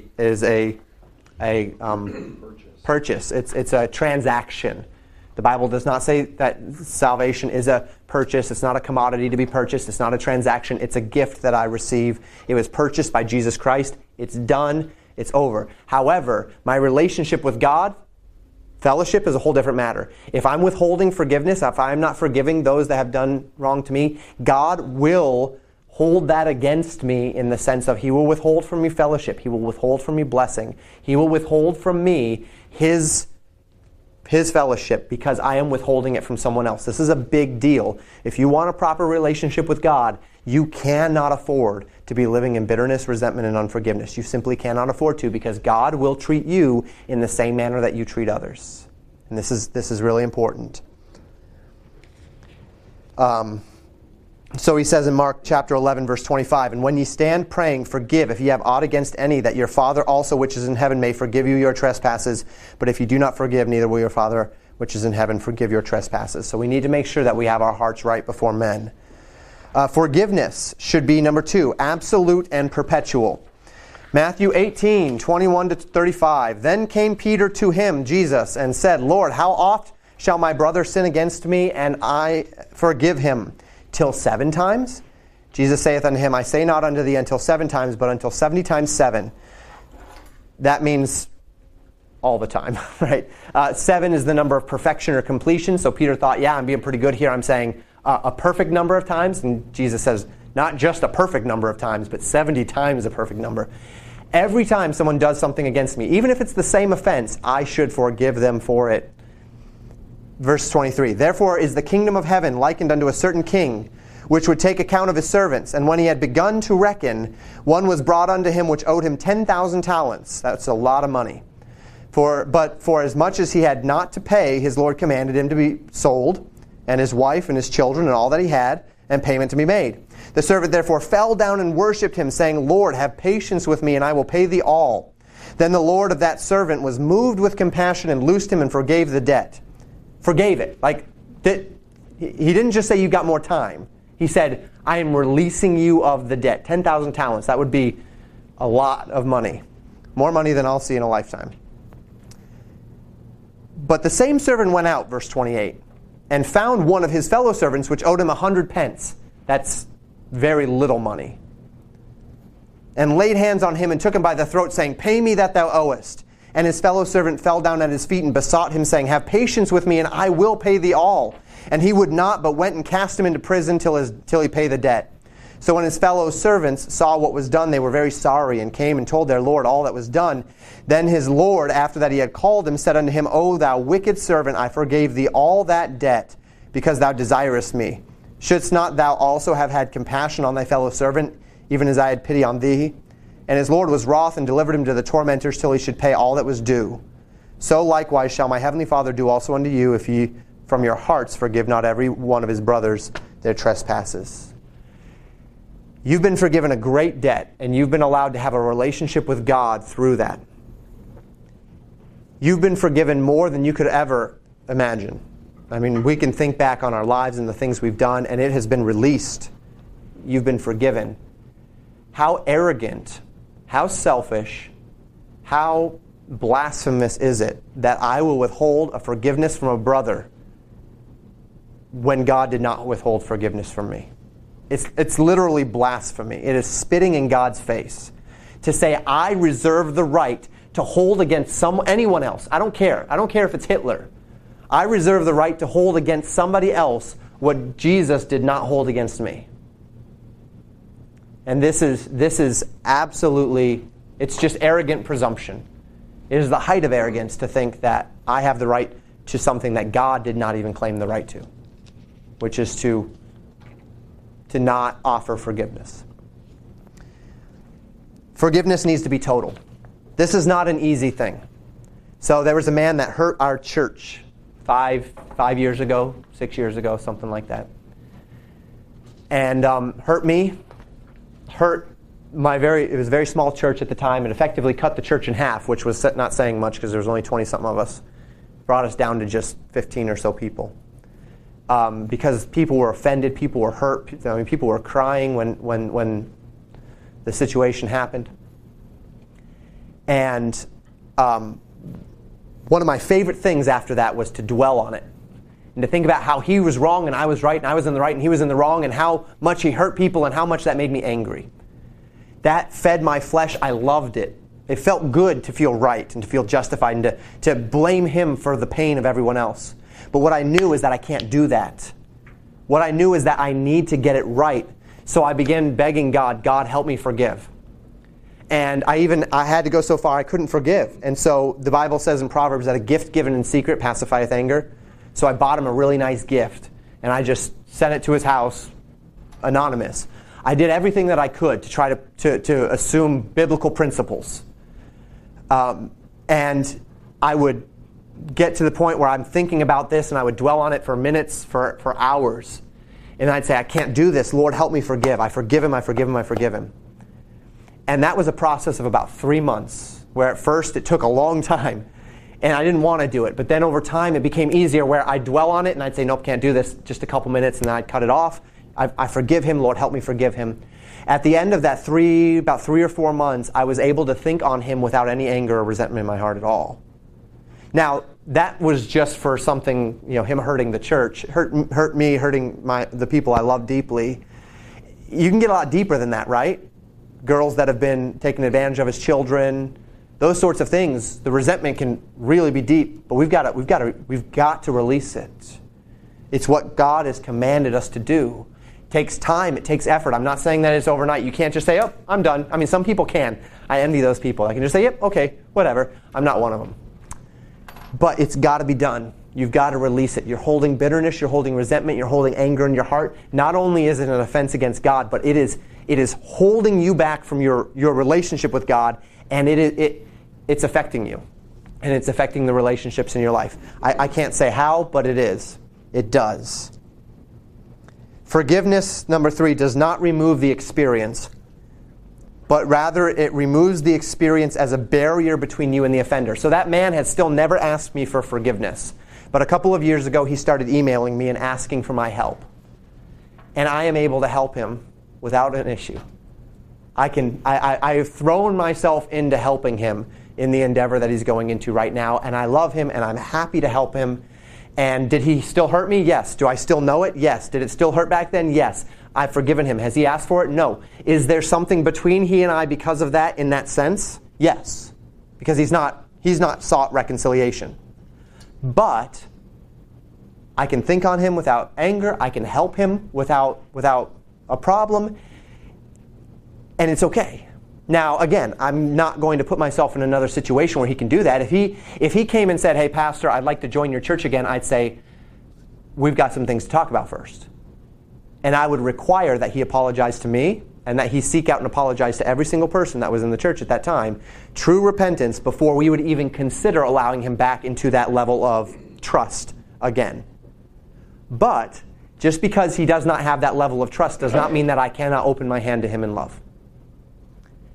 And this is where we need to be with this concept of forgiveness. You hear the guy, that movie that came out based upon that book Unbroken, right? I don't know if you saw that. Angelina Jolie directed it or wrote it or something. And it was about that guy who was in a Japanese internment camp and was horribly treated, but he came to Christ while he was there. And actually the book is apparently significantly more, I haven't read it, but the book is apparently significantly more of a strong testimony of Christ than the movie was. But as in that book, it recounts that at the end of this whole ordeal and many years later, he was actually able to stand before those men that tormented him and forgive them. And the idea, this is the idea. Alexander Solzhenitsyn, who was a prisoner in Russia during the Gulags. He was in Gulags. He wrote the book Gulag Archipelago, and it's just like that thick. And he recounts situations where he was being beaten. And as he was being beaten, he would tell them with each lash, I love you, I forgive you, I forgive you, I forgive you, to where there was no guard in the entire prison that was willing to beat him because they couldn't handle the conscience problem of being told to beat a man that's actually forgiving you as you're being beaten. You read these stories of these men who had divine capacity assimilating the scriptures to where they say, I'm releasing you from the offense even though you're harming me. 70 times, 7 times, I forgive you, I forgive you, I forgive you for the same offense. This is divine. You're not going to find it outside of Christ, but it is what Christ asks of us, that we forgive others even as Christ has forgiven you. I don't presume to know what you've gone through in your life. I don't presume to know the terrible things that people have done to you, the terrible things that they've done to your family, the things that you've experienced. But what I do know is this. Christ has asked us to do as he did. He set the example. He led the way. He's not asking us to do something that he has not done himself. He's asking us to release people from their offenses. It does not remove the experience, but it removes the experience as a barrier between you and the offender. Psalm 103, 10-14. He hath not dealt with us after our sins, nor rewarded us according to our iniquities. For as the heaven is high above the earth, so great is his mercy toward them that fear him. As far as the east is from the west, so far hath he removed our transgressions from us. Like as a father pitieth his children, so the Lord pitieth them that fear him. For he knoweth our frame, he remembereth that we are dust. So he pities, and he knows that we've sinned, but he does not deal with us according to our sin. Right? And that is forgiveness. You know that they've done wrong, but you don't deal with them in accordance with the wrong. Now, what does that mean when you're standing in court and someone has molested your child and the law wants to throw the book at them and you want to forgive them? Well, forgive them. But that doesn't necessarily mean that, as far as should I pursue civil damages or should I pursue criminal damages? Well, in most states, if something like that happens, the state is not going to let you just drop the case, right? So you allow the state to do their thing. One of the things that I had to contend with in my profession is when I was trying to become a chaplain for the police. And one of the policies that I would have if I was a chaplain for the police is that I would not ever, I told my wife explicitly, if I'm ever on a ride-along and something goes bad, you do not have my permission to sue the police department. I'm out there, I'm doing this. The last thing we need, even if it's their fault, the last thing we need is for me, as a servant of these men, to be tearing down the institution in some way, shape, or form. Let's forgive. Let's move on. Let's just, we'll let that go. The Lord will take care of us as far as money. So when we talk about the difference between criminal and civil, well, if there's a criminal offense is the state's going to take care of that. You do what you need to do, but you certainly come to the place where you forgive them. And I would say that you need to be very prayerful before you try to do a civil damages type thing where you're trying to punish them yourself for things. And again, I'm not going to tell you yay or nay on those things, but I would encourage you to be very thoughtful about, can I say I am forgiving them if I'm also extracting something because of what they've done to me in that sense. Forgiveness is an important thing. And as I've mentioned, when I've experienced certain people learning to forgive, it has absolutely changed their lives. It has changed their lives. For some of them, it's physical. They've actually stopped physical symptoms that they had before. For others, it's just emotional. Reconciliation of relationships, or simply the ability to move on. Here's the interesting thing about forgiveness, and I want to respect your time, but when you live in resentment and unforgiveness towards someone, you're actually, especially if you're waiting for them to ask for forgiveness. If you're waiting for them to ask for forgiveness before you give it, you are now binding yourself to them, to where your emotions, you are going to maintain this bitterness and this anger until such time as they choose to come to you and reconcile it. So now you are binding your spiritual life, your spiritual relationship to God, to their decision making. Don't let them do that. Forgive them. Sometimes people will not forgive you as a way of punishing you, or not ask for forgiveness as a way of punishing you. Never punish a person by not forgiving them. This is sinful. This is not right. We don't punish people by withholding forgiveness from them. Let God do the punishing. Vengeance is mine, I will repay, saith the Lord. You do not have the right to exact vengeance upon anyone. But you can ask God to.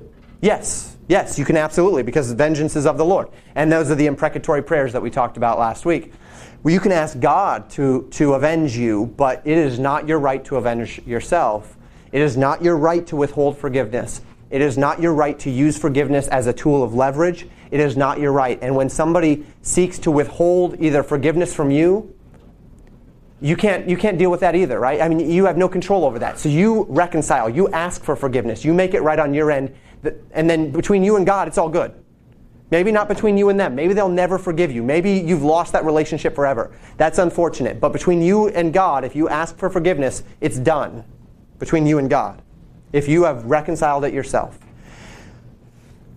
If you are in a family, and I was actually to a small degree in a family like this growing up, where I perceived forgiveness to be entirely about earning it. So somebody asked for forgiveness, I'd say, yes, I forgive you. But then I'd expect them to have to earn their way back into favor with me. And I actually carried this even into my marriage, where I had this tendency to, when my wife had done something wrong once very early in our marriage, and she came up and she acknowledged her wrong, and she said, I'm sorry, I should not have done that, please forgive me. And I said, I forgive you. And then a couple weeks later, we were talking about something, and I believe we were arguing again, and I brought it up again. I brought up the offense. You did this 2 weeks ago. And she looked at me and said, I thought you'd forgiven me. If I had truly forgiven her, then I would have released that, and it doesn't come up again. It's no longer... It's not leverage. If you or your wife have a list of offenses that you keep, and you bring them up whenever you did this to me, you did that to me when there's an offense, you did this and you did that 2 years ago. Remember 2 years ago? There's no forgiveness there. I thought you said you forgave me. I did forgive you, but do you remember? No, it's not forgiveness if it's not released. Forgiveness is a release of the offense. That's what this last one here said, Psalm 103, 10-14. He does not deal with us according to our sin. It's released. If it's not released, it's not forgiven yet. So we release it. And others, we help others learn how to release as well. That's what Jesus did to us. He released us of our offenses. He forgave us of our sins. It doesn't mean he doesn't know that they exist, but they don't factor in anymore. So my wife confronted me and she said, I thought you said that you'd forgiven me. And at that point, it was like lightning. I realized I have an entire misunderstanding of forgiveness. I've been living this way. And I readjusted my mind right away to say, you're right. If it's forgiveness, then it's done. It's gone. And if I'm not willing to do that, then I'm going to withhold from you for forgiveness. And if I withhold forgiveness, then I know that my Father's not forgiving me. And so that's going to stop pretty quickly. And I'm going to get it right. And if we do this, imagine if we lived this way. Imagine if our marriages were this way. Imagine if our families were this way. Imagine what that would be like if our children and parents and husband and wife actually humbled themselves, asked for forgiveness, gave forgiveness, released offenses, and moved on, and it's done. Imagine what that would do for us. Imagine what that would do for our society if we understood that. Imagine what that would do in our churches if we could get a hold of what it means to forgive as Christ forgave. Well, that's what immediately came to my mind when you said, we live in a pagan society, we live in a sue-happy society, so nobody forgives anymore, they just go after, and I think that's our relation to where we're at today in society. It is. Yep, yeah, we're a society that doesn't understand forgiveness. It is a part of why the legal system is what it is with suing and everything, because there is no release, there's no willingness to take a wrong, to take an offense, there's no willingness to acknowledge my own error, to say this was the woman that spills coffee on her lap and then sues McDonald's and because the coffee was hot. And she's angry, and so what is she going to do? She's going to take it out on someone because it certainly couldn't have been her fault, right? And it all connects. So that's where we'll stop. We finished class 5. Next week will be our last week, and we will either do Earthly and Heavenly Treasure or the Christian Family, or we might try to do both. I think I'd like to do the foundation of the Christian family, talk about how the family should be run and everything. And then if that gets finished, because it's not super long, but we'll probably have a lot of things that we'll talk about in it, we'll just stop with that. If not, then we'll get on to the Earthly and Heavenly Treasure thing. Either way, I'll give you this document so that you can have it. I have not made Class 7 yet. I may not, because I've been really, really busy. So I may not end up making Class 7, which was the Christian's relationship to society. And we kind of talked about that a little bit when we hit that music discussion. Is a little bit about culture and how culture is today and how we need to be careful with culture because culture is drifting farther and farther away and we need to make some tough decisions there. But that'll be for next week. And thank you for your time and for your interaction. It's always better when people interact. And we'll see you next week.